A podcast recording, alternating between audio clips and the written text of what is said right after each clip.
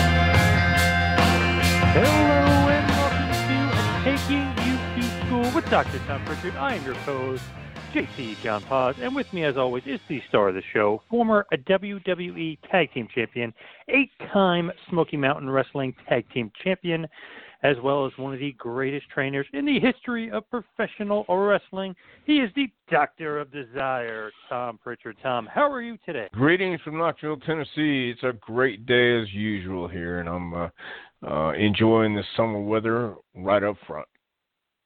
Now we are recording this on 5:31. Tomorrow is June 1st, the first day back for JPWA. How do you think all that is going to go down? I think it's going to go down just great. It'll be our second class of 2020, and I'm looking forward to it. So uh, uh, we'll wait and see. I mean, this is unprecedented for anybody in the world today. So we're we're going to see what happens, but I think it'll go just fine. Are you expecting any hiccups, any craziness, any uh, weird temperature checks, anything uh, out of the No. Actually, no, I'm I'm not really expecting anything out of the norm. We have gone down, changed the canvas, we've uh, sterilized the ropes, the the corners. We we've done everything we can to make it uh, safe and uh, sterile for everyone and disinfected. So I think it'll go without a hitch. Um, we're gonna we're gonna work smart and do what we need to do. Pretty great to see things get back open and, and you know have everything kind of um, basically everything open up once again, and we get to see the world opening. But it's very cool. Uh, JPWA is going to be kind of all a part of that.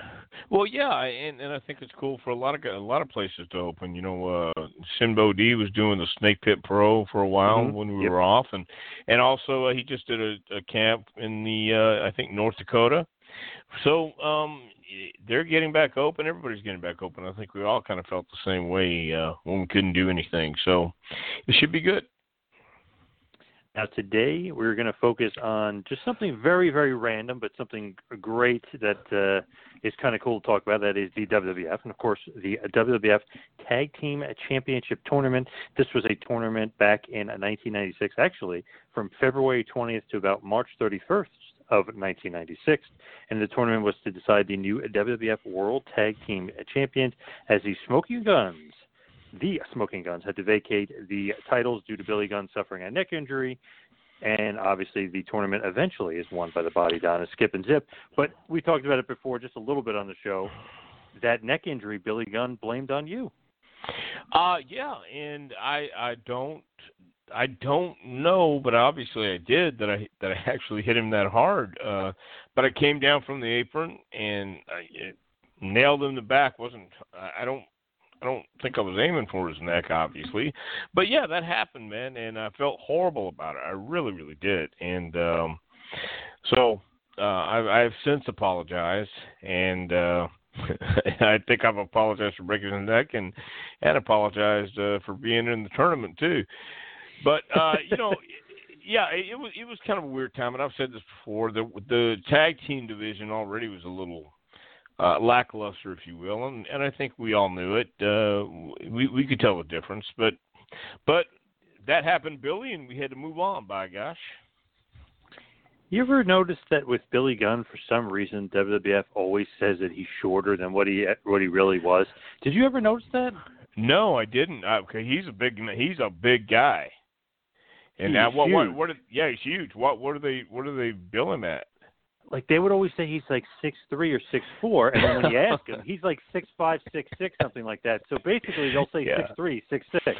Yeah, well, they could be doing that just to mess with him because he because he's the kind of guy who would take exception to it. I saw him and Shane McMahon actually race uh down the hallway. Don't remember what town it was in, but I just remember that, that Billy was walking down the hall and Shane kind of walked up to him kind of fast and then he looked over to him and they just started both walking fast and then took off on a dead run. He's competitive. He's he's a pretty competitive guy. I always thought that was interesting though because that is kind of that. Is, you know, there's so many big, huge guys, and he's one of them. But I always thought that was strange. I know he bumped a lot and, and didn't do you know a lot of quote unquote big man stuff, but he's just as big as a lot of the big guys. You know, he's just as Oh, big as JBL and uh, Henry Godwinn and those guys. I think I think you know when he when he started out there though, uh not so he he wasn't really going to the gym like he did later on. You know, he he was a tall guy, but he was kind of lanky and that but he and Bart both uh did the rodeo and things like that and and and being in a rodeo uh riding or hog tying or whatever whatever you want to call it, that's a tough gig too. And both of those guys were pretty tough, so uh, I think they might have done it just just to be messing with Billy too. It, it it sounds crazy, but it wouldn't surprise me. How tall are you, Billy? Six six. I will make you six two. So, you know what I mean? Yeah. Uh, I don't know. I, I just just a theory. As far as Billy Gunn, what was kind of any sort of relationship with him? Were you friendly with him? Um, well, there were times, but see, Billy was more of the. uh He was the one who felt strongly about things on the team. In fact, he was he was going to take the lead, and that, and and Bart even said at one time he just said, "I don't even want to fight it," and I understood what he meant because uh Billy was, but Billy knew what he was doing, and Billy had a he had a plan, he had ambition, and uh I didn't. I wasn't uh, really close with Billy. We had a couple talks, and but he was again one of those guys that you could say the wrong thing, just talking really nice, and all of a sudden he'd snap. And that, it was funny because you knew he was he had a good heart, and you knew he was a good guy, and and he loved the business. You knew that. I mean, you could tell when he got in the ring because he worked hard. He, he, he couldn't say anything about his work ethic. So. uh but we weren't really buddy buddy. I do remember we they put us over one night and uh he wasn't real happy about it. And I told him at the bar, I did see him at the bar and said, "Dude, I don't don't sell it like this at all um because we're supposed to be putting you over." And that that's that's a natural progression. That'll that's what'll happen next. But sometimes it's just a test, just to see where you're at. So, but other than that, no, not not a not a big uh friendship. We although we did throw milk at there, let me tell you another story here. We were in Canada, my partner Jimmy Del Rey and I, and uh the uh smoking guns were driving and they threw something at us on the on the interstate and we had milk for some reason. I don't remember if we drove through Tim Hortons or something. Anyway, and uh, we pulled up to him. I was driving, and Jimmy threw the milk at their windshield. Um, and a cop pulled us over, and then we we had talked the cop to taking us to the hotel, handcuffing us, and trying to look for the smoking guns. We wanted wanted to give him some kind uh, some story, whatever it was, but um, that was the only other interaction I guess I had with uh, Billy and Bart. Now, Bart Gunn later on would win the Brawl for All. Very, very tough guy. Who would have known or who would have thought he was one of arguably the toughest guys in the WWF at that time, considering he won that tournament and knocked everybody out on the way to winning it? What was kind of your thought? Did you ever think like, wow, you know, Bart Gunn's one of the toughest guys? Was that ever a thought that kind of went through your mind? Yeah, and and uh especially the guy with the scar uh, on his side like Bart had, and he was a big guy, but you could tell that was a uh um that was a that was a hell of a scar. That wasn't a car accident or anything like that. That was uh getting sliced open, and he just he had that demeanor. He was one of those guys. He didn't have to tell you what he was going to do. He just did it, and it was that confidence, that quiet confidence. He wasn't a big braggart guy. He just um, uh, you had a feeling he was pretty tough because he didn't have to tell you he was tough. He just showed it every time he went out there with him. He was a good worker, never had any problem. But he, he I've seen those kind of guys before. When you get an idea, you, you take a look at him, and uh, again, just kind of by his demeanor and same thing with Scott Hall. You know, you knew Scott had there was something about Scott that that told you uh, it's going to be a lot easier jumping on than it is jumping off. And that, mm-hmm. the same thing with Bart. You know, that's kind of the impression I got. So don't give him a reason to knock you out or try and uh, you know jump throw you off. Now, when they do get injured, the smoking guns, and they're kind of out of action, is that something that in the locker room is kind of like, oh, Dr. Tom injured somebody. Oh, like is that something that gets around the locker room? Is there negativity towards you about it, or is it just business as usual? And you know well, that kind of stuff happens. Right, right. I, I don't. I I think probably there was some negativity towards me, but I'm not sure if that was the reason. Uh, but you know, I mean, I, no, I never heard that, and and I I made it very very um obvious that I was apologizing, going. I felt horrible about it. So no, I don't think I don't. And if there was, I'm here to set the record straight. It was an accident, and I really don't think it's. It must have just been the right place at the right time, and uh, uh, it was an accident. Period. Shit happens. So, yes. yeah. So, so, with this tournament, you're right. I mean, it's not like a who's who of a great tag team vision. There is some good tag teams in the tournament, but really, if you look at it, it's not the best. Oh, I looked at it. No, you're right. It, it, it's exactly what it was, and we knew it. So it was that time in uh, WWE, and I think everybody knew too. Uh, it was it was uh, again the calm before the storm. There was a lot of things that just weren't clicking, and we knew it. I, I think everybody who was there knew it, and um, everybody was doing the best they could. But uh, once again, that was the era of the Duke the Dumpster and mm-hmm. the Goon and, and uh, T.L. Hopper and things like that. And um, again, could, because there, to talk about that time and to talk about the who was in the, the division at that time, like you had Al and Marty as the new Rockers, right? Yes. Okay. Then you had the Godwinns. Yes. And then you had the Bodydonnas. Yes. Okay, and who else? So in this tournament, the Bushwhackers, yes, oh, the, they were somehow yeah, still there. Yep, yep. insane. Uh, Owen and the Bulldog, okay. up and coming great tag team. right. Um, Hakushi and Barry Horowitz. Well, there you have it. Thrown, sure. Thrown together tag team. Another uh-huh. thrown together tag team. One, two, three, Kid and Tatanka. And everybody was saying, "Please, do we have to do this or what?"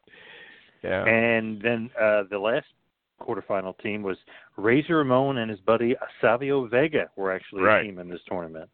Right. Well, so I mean, that just goes to show you the the excitement level and the uh, and and totally understood. Uh, there was no reason to put a whole lot of uh, emphasis on the tag team division at that time. So we were r- writing it like that and understood that's what it was. And I think uh, the Godwinns were our main opponents every night. And um, yeah, it was it was that that kind of match every night, even up to WrestleMania. It was uh, having going out there and and uh, I don't. I really don't think anybody cared at that time about the tag teams. I, I just don't. It was uh, uh, a Shawn Michaels, uh, Bret Hart kind of show. It was, you know, The Undertaker, Razor, Diesel, um, and I, I think the tag teams were slotted just to to have a place on the card, and that was it. But as far as as far as having any great memories and wonderful stories to uh, share and impart, honest to God, it was uh, it was what it was, and it was the Bodydonnas and Godwinns every night. Hmm. yeah, Yeah, you guys work together a lot. So the quarterfinal starts out Godwinns defeat the New Rockers. Also, Owen and the Bulldog defeat Hakushi and Barry Horowitz. What a weird thrown together team. right. Gotta kind of, I gotta kind of stop right there. What kind of? We'll get back to the Godwinns, obviously, but what is your thoughts on Barry Horowitz? Always known to be a great hand, but maybe, I don't know, maybe in an odd position teaming with Hakushi in this part. Uh, no, I've always liked uh, Barry Horowitz. He he he was having a good time in the business, uh, and then when he was doing this, um, this was during the time, I think, uh, when he beat Chris, right? That was when Mhm. he okay. This is after Um, that. Yep. Yep. Right, right. So, you know, now they're using him, and Chris is in a in an angle with Barry Horowitz. Hmm. You know, uh, and and then all of a sudden, you know, Barry is sticking around, and and Barry's got a job, which is great. You know, and and Barry was, uh, Barry was was good to be around, have around. Um, but once again, Hakushi and Barry Horowitz. How random can you get? You know, for the for the tag team championship. And uh you're right. You know, that was what was going on back then and that's why I think everybody was so ready for a change when it happened. Owen Hart and the Bulldog defeat Hakushi and Barry Horowitz. Actually, before I get to Owen and the Bulldog, what about Hakushi? I always thought he was a bit kind of underrated in, in a certain sense. Great worker. Great worker. He was underrated. Nice, really nice guy. Didn't speak a whole lot of English, but a really good guy. Uh, I I don't know how he even, um, if it was a deal with whoever, but uh, and and he always held his own. He he he could go out and he could work with anybody, but I don't know that, um, especially at that time, anybody knew what to do with him or or where to even start. I mean, uh he had tattoos up and down the face and the and the chest and I I wasn't sure what it was, but I guess they explained the story on TV or you know, somehow, I don't know. But but I don't uh all I know is uh when here today gone later today was was the case. Did they ever, or well, did you ever see him before, like prior to wf like um, in like Michinoku Pro or anything like that, or or uh, No. FMW anything? No, never did. No, never. I was not not until he came over here. Uh, but he but he was a nice guy, and uh, and he and he could work. And he had that kind of uh, weird writing uh, all over his body, almost. Uh, I guess it was really like almost Buddhism kind of stuff, like written or Buddhist practice, or I don't know what they call them, sutras or something, like basically written all over him. Um, yeah, maybe like a Japanese priest, I guess, something Hmm. something along those lines, or or if that could have been it, and you uh, do the gig. But yeah, I thought I thought they were the tattoos, and Yeah. Yep. yeah, so he would he would he would tattoo up, and then he'd wash them off. Now, Owen and the Bulldog, obviously, uh, Owen Hart, we just passed the uh, kind of anniversary of his horrific death back in 1999 at the Over the Edge pay per view. And obviously, British Bulldog is no longer with us as well. Two of the all time greats, in my view. What are your thoughts on Owen and British Bulldog? Well, I always got along with Davey, and I always got along with Owen. And Owen, um, Owen, everything you hear about Owen is what everyone says about Owen, and it's it's all true. He was uh, uh, pleasant to be around. He liked playing ribs. It, they they weren't harmful ribs. They were usually pretty funny. And Davey, um, Davey was interesting in the fact, I guess, that he, he could be um, mean sometimes on his ribs, I guess. But he was. I never had any problem with him. But I, but uh, Davey just. Uh, I don't know. I thought Davey was a hell of a worker too, and uh, and I always got along with him. But uh, sometimes he got a little mischievous as well, and him and Owen together uh, could be could be entertaining, could be amusing if you're not on the uh, receiving end. so yeah. Were you on the receiving end of uh, some ribs from those guys? N- no, thank God, no. I wasn't. Owen called me one time. He, but but I think he did this with most people. He did call me one time in my hotel and said that uh I needed to come down and pay a bill or my credit card bounced. I think and and or you needed to be out of the room now. I think it was. And uh, he tried to give me shit, but he gave up because I just said okay, okay, because I wasn't in the mood to fight either. I was just right. gonna say okay, okay. Um, that was it. And I mean, together they were they were great in part they were pretty good.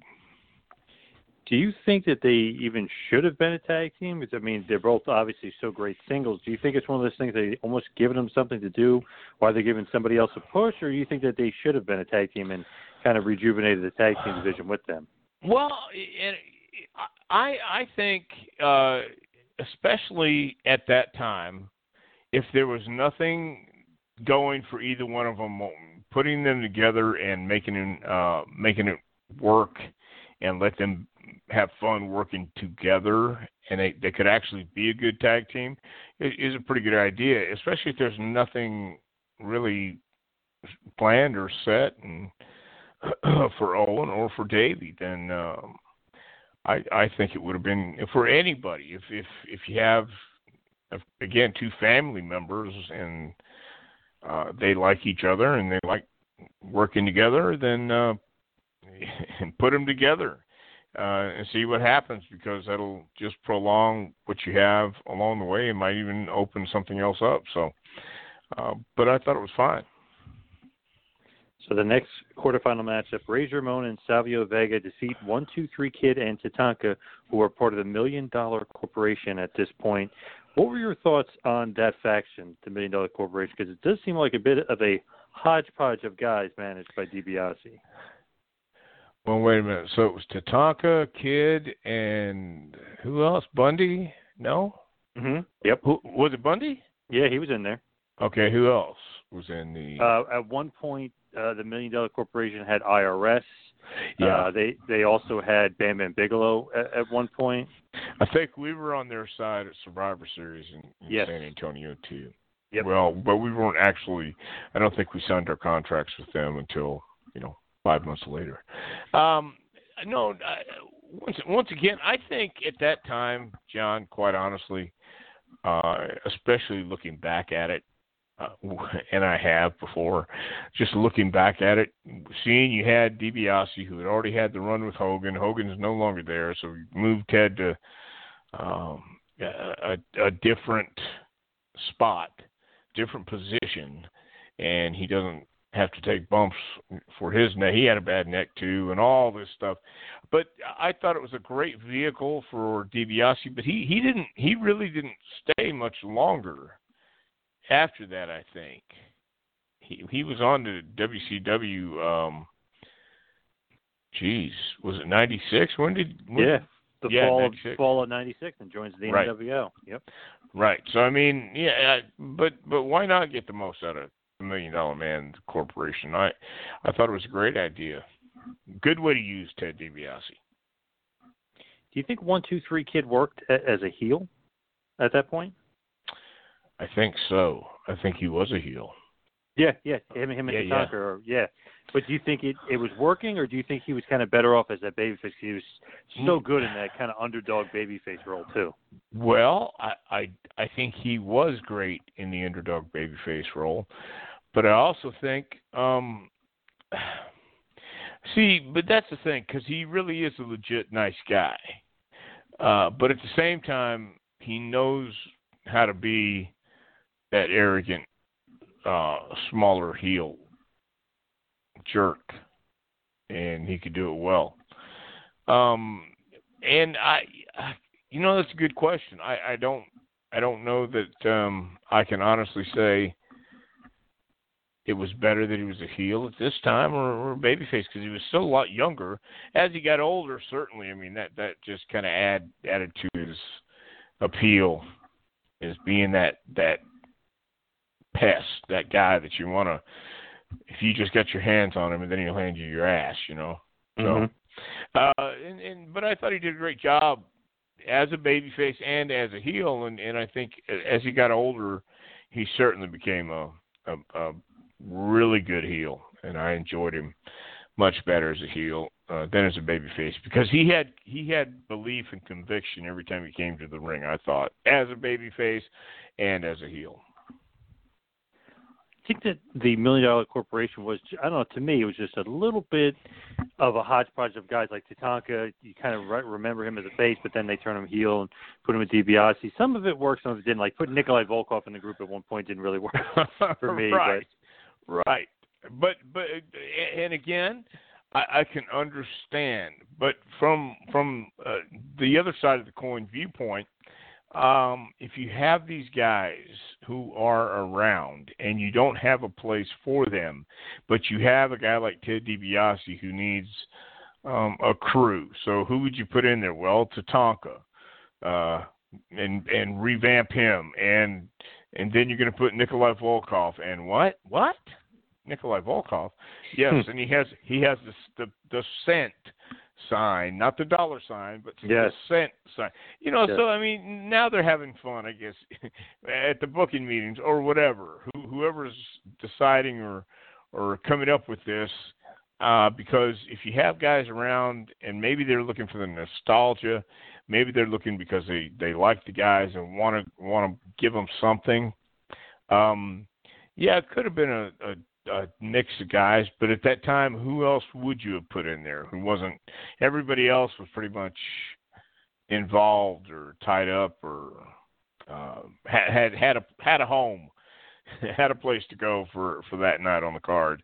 Uh, so you like Nikolai and he's he's hanging out. Nah, let's put him in DiBiase saying, "Oh, it'd be great. He could wear the one cent thing, and I can hear the ideas bouncing off the wall. Oh yeah, and then we'll have him uh, whatever we'll do. You know, so uh, and that's kind of how I think the times were back then. Because even when I was asked to be zipped, like I said, I thought there was Mhm. still a, a last chance to just get out of it. But those guys like Marty and Al, uh, same thing. Different two guys hanging around there. They got them under contract. Well, hey, look, similar. Let's make the new Rockers. Yay! So yeah, it's it's. It, I think that's how everybody felt during that time. They, you could look around and, and pretty much see what was happening. And the thing about one two three kid, which is interesting, the year before, you're right. You it was you, uh, Rad Radford, and Skip one two three kid. You guys were on the Survivor Series team, but you weren't Zip quite yet. You were still Doctor Tom, which is kind of cool. And DiBiase and Sunny we were both kind of at ringside with you guys. But that's a kind of cool thing. But one two three kid, I was just thinking, like I remember there were people were saying how small he was, and he's such a small guy. Yeah, maybe compared to those guys, but in you know in actuality, he's not that small. No, and he's he's, he's taller than you think he is too. Yes, And yep. and I think uh just because he was a little slimmer in his youth, he looked smaller. But um he was very deceiving, I think. I think he you're right. Getting next standing next to him you'll see uh how, just how how big he actually is. So uh, I think it's just one of those things people look at and they make a judgment call and then they watch the guy work over the years and some of his kicks especially and uh his strikes are are pretty much right on the money so. I yeah I, he's got my respect for sure. He always has because he never went out there and dogged it. Uh, and and again, he he worked like a heavyweight, and he might not have looked the part, but he but he fought back and he had fire. What did you think about Tatanka? At one point, you know, he was undefeated for over a year. I mean, they were really, really high on him, and they thought he would be the next warrior. I guess was kind of what they were going for with him. But what did you think about Tatanka? Um, I think Tatanka he certainly had talent and and he he certainly looked I I don't know if it was uh just a matter of they they went the year of the undefeated record and got got to that point and said, okay, well, uh, what what have we done, and, and what what do we do now? Because I don't know that anything was ever made during that year. Did he have uh, any majority or major angles through through the year? I that that uh, you could add on or or, or light a fire too, or no, I mean something. he was he was shooting with Shawn Michaels for the Intercontinental title and beat him by like DQ and count and stuff, and never got the actual win and never got the title. right. It was rumored that he was going to win at WrestleMania nine, and that never happened, obviously.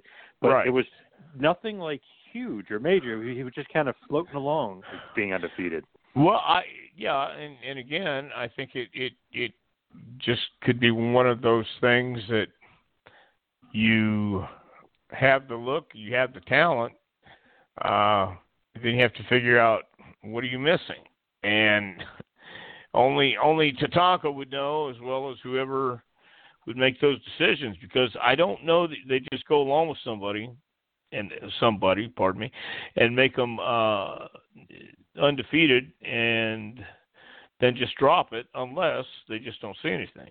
And I don't know if that's the case or not, but you know, uh, there were there were times when you just looked around and and nobody I don't obviously nobody had an answer back then, but it was later on that they finally figured out we need to make some big changes here. With him, it's funny too the way he kind of lost that undefeated streak. I know Yokozuna cheated and everything else, but Ludwig Borga beat him with a finger. Remember, he just put his finger on to end the undefeated streak. So that like that was almost like the exclamation point of like, yeah, I don't know, we don't really see main Right. event or in you. Like this is the end of you. Literally the finger. Like holy crap. Right. So I mean that that's that's what it uh it- it boils down to. You just have to try and if you if you really want to know, which I think it's obvious now after you have been given this great undefeated streak, what uh what what's your idea? What do you have in your head? And I don't know what he said if you if that was even asked, but um whatever happens after that, I I think uh, one thing I have learned is uh, you have the right to at least say something or suggest something, and if it would have worked, it would have worked. But obviously, nobody had a suggestion. So Yes, and the random team, not not so random storyline wise, because Savio Vega and Razor Ramon are friends, um, uh, you know, on screen. But Razor Ramon, Savio Vega defeat the Million Dollar Corporation, One Two Three Kid, and Tonka. What are your thoughts on Savio? Because he's a guy who kind of goes under the radar through the years, but he was always consistent, always kind of a good worker. yeah, I uh, I always got along with Savio. I first met Savio in Japan, then then when he came to WWF as Kwang. Mm, Uh, yes, yes. Yeah, yeah. So he uh is is another guy who you're right, just kind of uh will will get in there and and a lot of people still remember the match he had with Steve, the uh Caribbean strap match, I think it in your house, was it? Mhm, mhm, Okay. yep. And and he worked some other matches with Steve when when when uh Steve when he first came in. So um once again you have a guy like like uh Savio Vega and you have a guy like Steve Austin who I don't know if Steve knew Savio prior to coming to WWF or not, but uh, this was opportunity for both of them to show how how valuable they were, and I think they they really did. And and Savio is one of those guys who who would tell you straight, and he's no bullshit. So he he would he would tell Steve and and that he wanted to work with him, and Steve said, "Yeah, man, hell yeah." So uh, I, I don't I don't know if that was good or bad that that Savio would would go out there and uh you know, have the kind of matches he was having because he he would actually uh, have some pretty damn good matches, not not only on the house shows but on TV as well. And it's a horrible analogy, but I kind of like it when you see Dusty Rhodes. He doesn't necessarily have the body, but my God, when when the bell rings, he he produces. And that was how I saw Savio too. Totally agree. Yep. Yeah. Yes. I mean, he he was, um, but uh, for all that, you you um, you still have to have everybody see it from from all sides, I guess.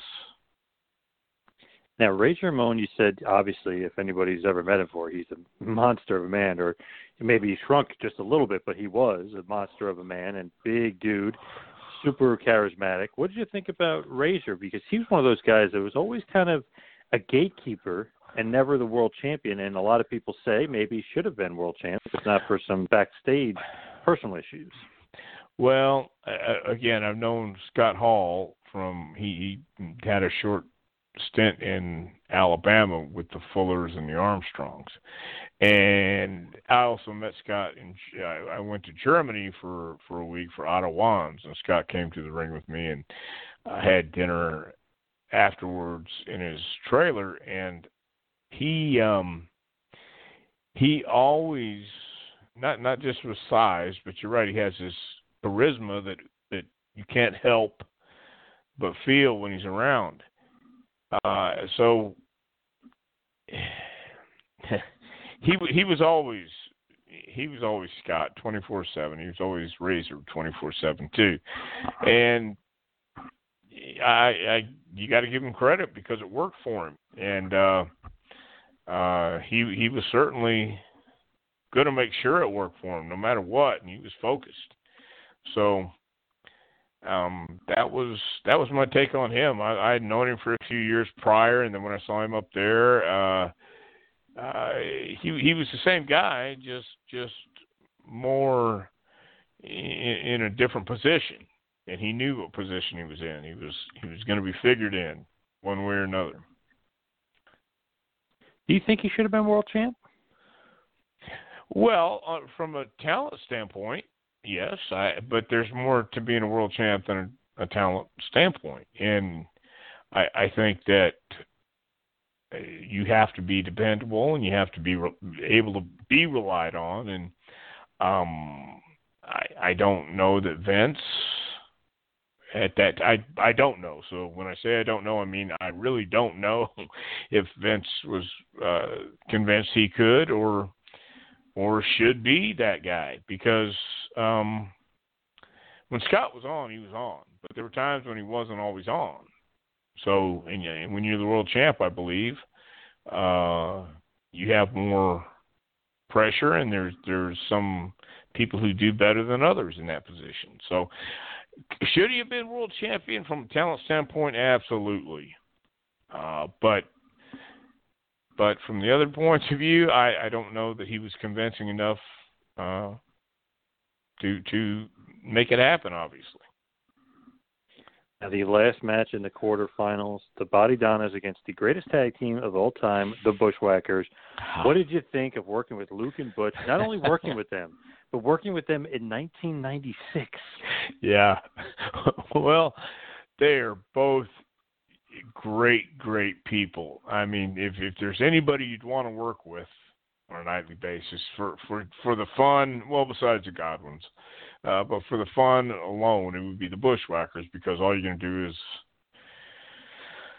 you're, gonna do a bushwhacker bushwhacker match, and uh, I, I got along with both of those guys. They were always always in a good mood, never uh, never a downtime. Always a pleasure to go to the ring with those guys. So, but once again, it was it was the Bushwhackers, and we did a Bushwhacker match.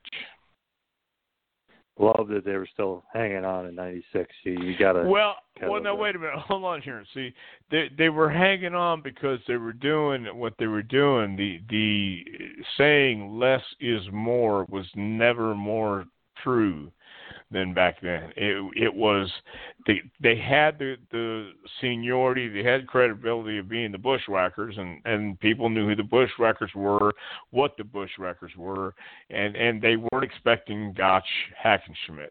They wanted they wanted right. the bushwhackers, and and no no pretenses were made on anyone's part in that match that we were going to do a scientific uh, clinic for the arena. This was this was purely everything that we condemn and, and complain about today.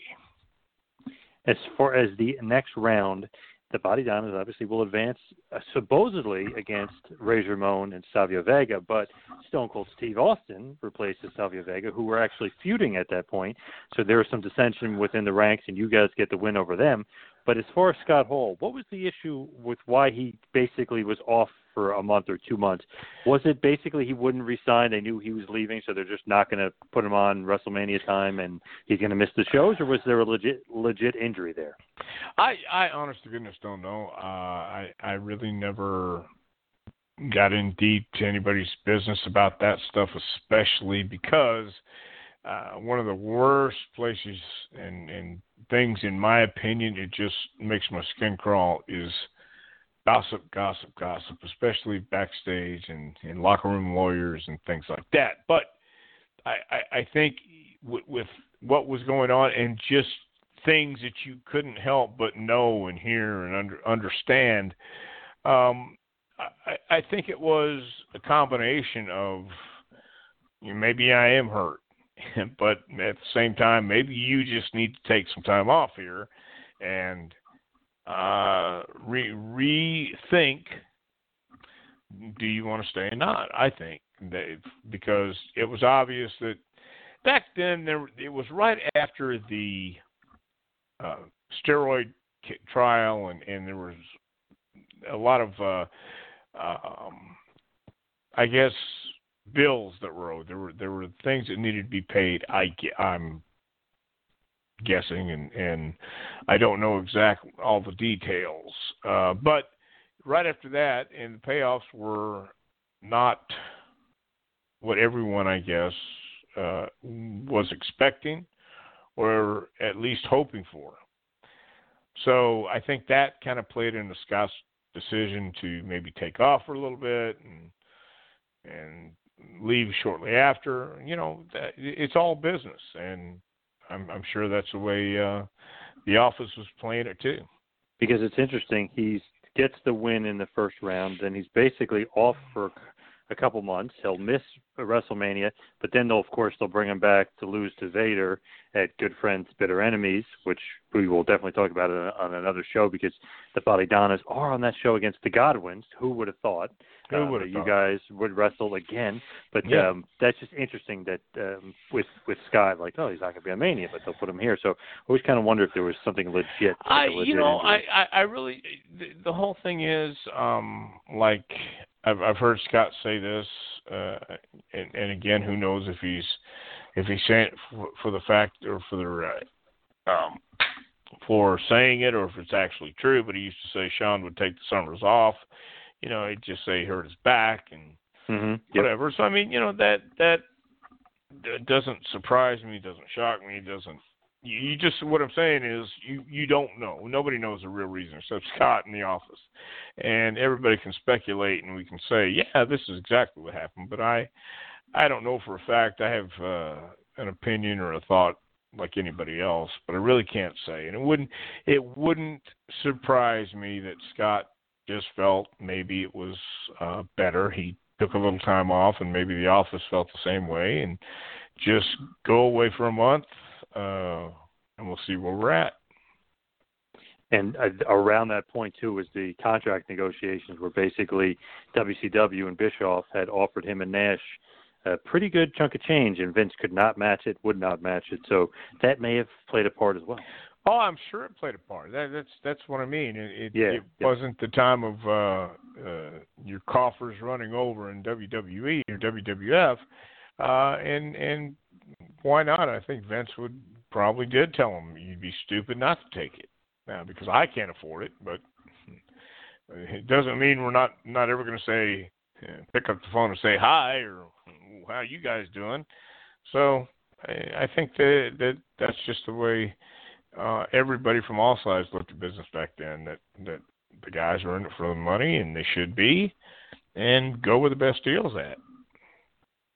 As far as you kind of making that uh, Scott Hall line or saying that Scott Hall line about Shawn Michaels, I think uh, fans of my age or my era knowing Michaels, that was like almost like a joke that okay, he's going to do something to be off for a while, or you know, they yeah. oh he's oh he's Mr. WrestleMania. That's because he only shows up at WrestleMania. You know, used to always like make those jokes. Well, it wasn't a joke. So yeah, there you go. It was real. Yeah, exactly. So the other semifinal match, the Godwinns get the upset victory over Owen Hart Bulldog and kind of move on to the finals. So it's Godwinns Bodydonnas. Who would have thought it? Bodydonnas get the victory. Obviously, I'm just going to talk about it in a second because it's going to be a WrestleMania 12 in the free for all, which we've Mm. briefly mentioned before. But what was the thought on the Godwinns? Because Henry Godwinn is, I mean, Dennis Knight is a big guy too, but Henry Godwinn is a is a monstrous man. If you ever, Yeah. you know, man, I mean, he is a big boy. He's a scary dude, but it's just crazy to think like, man, he's just like a monster guy and a good worker though. I mean, he could move. He he was definitely had some good matches. What were your thoughts on the Godwinns? Uh, again, I've known uh, both of those guys, Mark and, and uh, Phineas, Dennis Knight, and uh, Mark Canterbury. They, they, uh, gosh, I want to say I met Mark in Atlanta.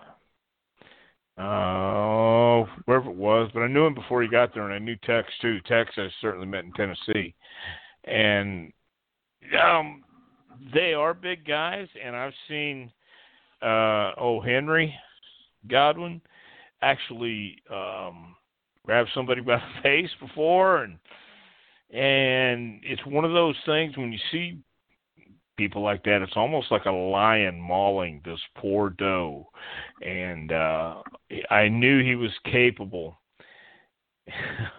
of grounding either one of us, and he did on occasion.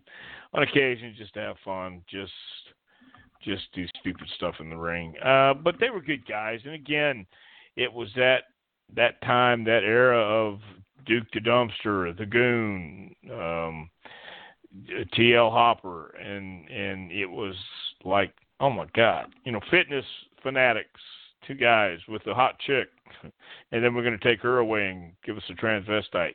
That'll get us over. That'll work. Let me tell you, that's a stroke of genius. Oh Cloudy, wait, you. Cloudy wasn't great. Oh man. Cloudy was tremendous, but you know, even as I'm sitting there listening and knowing this is definitely the nail in the coffin, I still just said, okay, uh, that's how uh, beat down or just how uh, tired, just how tired I was of of the whole scenario, the whole circus.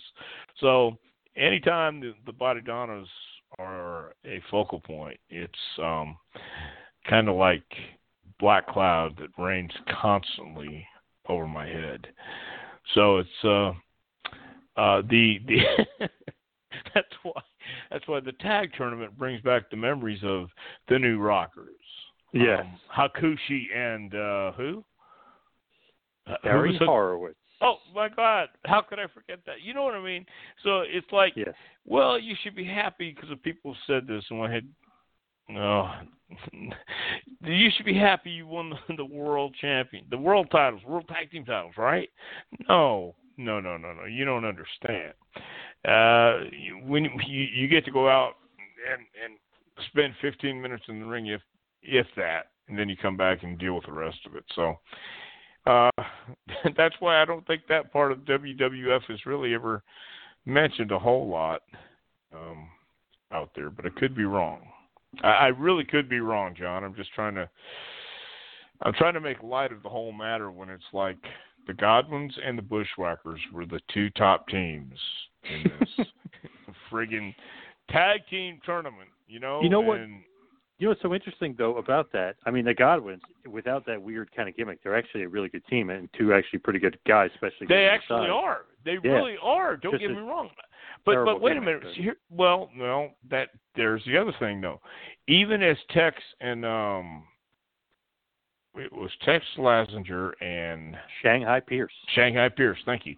Uh, even as that though, they they were really still the barbarian and um oh Terry, the bald head guy.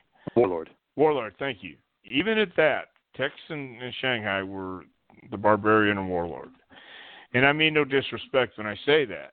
But I'm saying they were two big guys and they looked the part, but there was still something missing. Mm-hmm. Okay. And, yep. and and and they were great workers and, and they could, but I, I don't know. I don't know. It just it sure wasn't. uh I don't know that it registered that high in the Richter scale when we went to the ring. Is what I'm trying to say. yes. Okay. As Yeah. far as like that era is just interesting with like the gimmicks like that. But do you think Owen and the Bulldog versus the Bodydonnas could have had a great match? Because it's just on paper with those four guys, it just seems like it would be a great match. But they're not going to do heel versus heel, right? Well, no, no, no, no, and and I don't doubt that we could have a great match with anybody. So don't don't misinterpret what I'm saying at all. Um, that that's not it. It's just the the uh, personas and the attitude and the um, perception at that time. I mean, it was uh, the Bushwhackers had had been there since the '80s and and were over, yes, but they were a few years now down the line. Mhm. And, and the new Rockers really didn't have the same oomph as Marty and Shawn, but it was the tag team. I get it. And then you had, of course, we, we can just it, it, the whole thing just didn't have a whole lot of uh, um, stellar. What am I trying to say? I'm digging a hole even deeper than I want to. I really am. I'm not trying to. I'm not trying to knock every daggum team we had back then. That's not really what I'm trying to do. Even Keep though that's digging that exact- hole. that's digging. exactly what I'm doing. Yeah, I'm I'm I'm I- I'm doing that when, without really trying to. It just wasn't uh, the the hot, you know, British Bulldogs versus uh, the Hart Foundation. You know what I mean? It Mhm. wasn't Yep. that era when when you had those kind of teams, and it was just a different vibe, and we knew it. And I think everybody. So for me to even try and um, even try to make it better than it was, I don't even know how to do that. I really, really don't. So I don't mean I'm not. I- don't, and let me say this again: my disclaimer. Every time you make a disclaimer saying you really don't and you really not, means I guess you really are, huh? So I Right. just better shut Yep. up. Yeah. Okay, I'm gonna leave it right there then. Bodydonnas with, of course, the beautiful Sunny, defeat the Godwinns with Hillbilly Jim, Free for All, WrestleMania 12. You guys win the vacant WWF Tag Team Championship. The match only goes about five minutes and 30 seconds. Very short match. And it wasn't, like we mentioned before, and I know this is a, a nail in the heart here, but uh, wasn't on WrestleMania 12 just the free for all. Yeah, yeah. Uh, there, there's another reason to, you know, love that time and place. I guess I don't know, man. It was um, I was happy to be there at the time, and and we did what we did, and and it was what it was. And I hate when people say that because I, I do the same thing and say, well, what was it? And it, what is it? Don't just say it is what it is and it was what it was. What was it? Uh, it sure wasn't a shining light or a shining time for tag team wrestling, but by God, we led the pack. and there you go. Hmm. That's all I can say. You sound like the Macho Man there. It is what it is. It is what it is. Oh, yeah. And it was a bunch of shit. That's what it was. As far as that match and being in the free for all, if the Iron Man match isn't an Iron Man match in an hour, you guys would have definitely been on the card, right? You would you would have to Uh, assume. Well, we can assume all day long, and if is a middle word in life, but uh, who knows? Uh, I, really, who knows? I I was happy just to be there at the time, and quite honestly, you can't be just happy to be wherever you're at. You have to keep striving. You have to keep going, and uh, that's what that's what I think this generation, or some some of these guys in this generation, understand that and aren't aren't afraid to do it. But um, that's uh, that's what you have to do, and you can't be happy. You can't settle. You can't rest on your laurels, and you can't be complacent. Whatever. If you want to be successful in this business, you must find your confidence. You must know when something's going south. You must know when you don't feel it. And you must know when it's just not what you need to be doing. And you need to speak up, but you also have to know how to speak up. I mean, it's a real simple solution. It's just not easy to do it. Uh, so, but that's what you have to do. Now, with the Godwinns, you said obviously you guys worked them so much. As far as Bodydonnas, this is kind of like the favorite team to work with? I mean, not that you're working with so many different teams, but for as far as like good moments with the uh, Body Don, is it fun working with the Godwinns? Yeah, yeah, no, they they were it was fun and they were good guys and and it was good good working with them because really we weren't going to get hurt. And they that that wasn't even a thought. So uh that part of going to work was okay. Um yeah, they they were they were great guys in that respect. WrestleMania 12. Do you stay for the show? Do you watch the whole show all the way through? Oh, of or course. out? You, okay. No, no, we we stayed. I mean, it's it's WrestleMania, and uh everybody wanted to see the Iron Man match. I certainly wanted to see it, and I I I thought they had a hell of a match that night too. Definitely. Maybe I don't know. For some reason, I always thought that they probably could have just had a great match, not really been an Iron Man match. Maybe go shorter, get you guys on the card, give Piper and Goldust a little bit more time. You know, maybe Warrior doesn't squash Triple H in you know a minute. You know what I mean? Maybe it would have made the rest of the card better if there were longer matches and more matches on the card. Well, okay. Um, if if you say so. You think?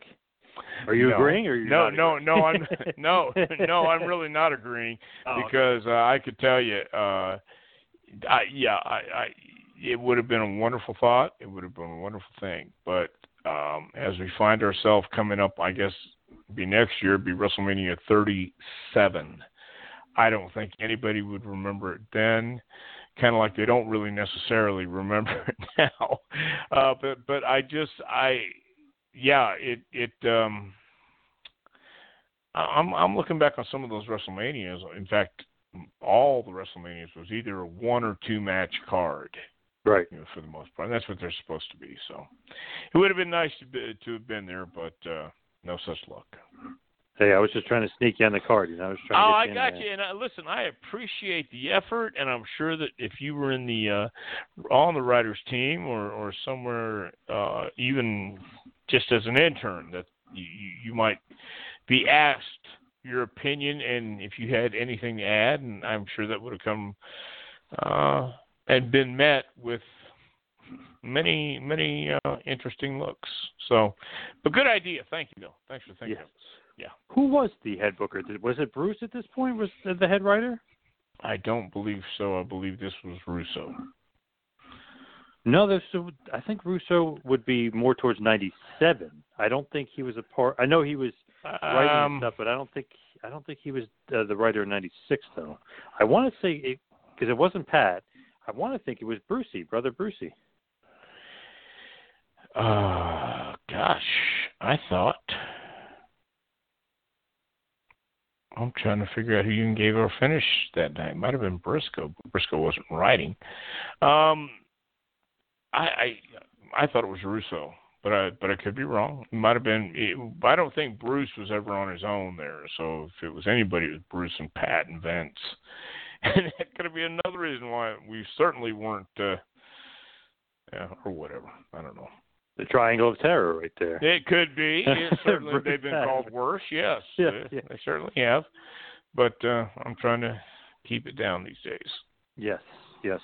Now, as far as the WrestleMania 12 and really the WWF Tag Tournament, I think we can kind of close the book on that one and open another book and maybe a complete one year training curriculum and guide for beginners and seasoned pros. Yes, Dr. Tom's book I'm talking about.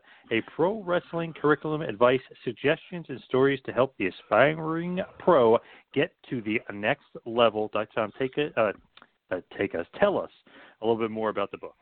You can find my book and on Amazon.com as well as uh, uh, get it from PayPal, and I will personally sign and autograph uh, a book, send it off to you for twenty-five dollars. Uh, if again, if you want to email me, and I'll give you my PayPal account, it is jpwrestlingacademy.com, and I will uh, give you all the information if you're interested in the book.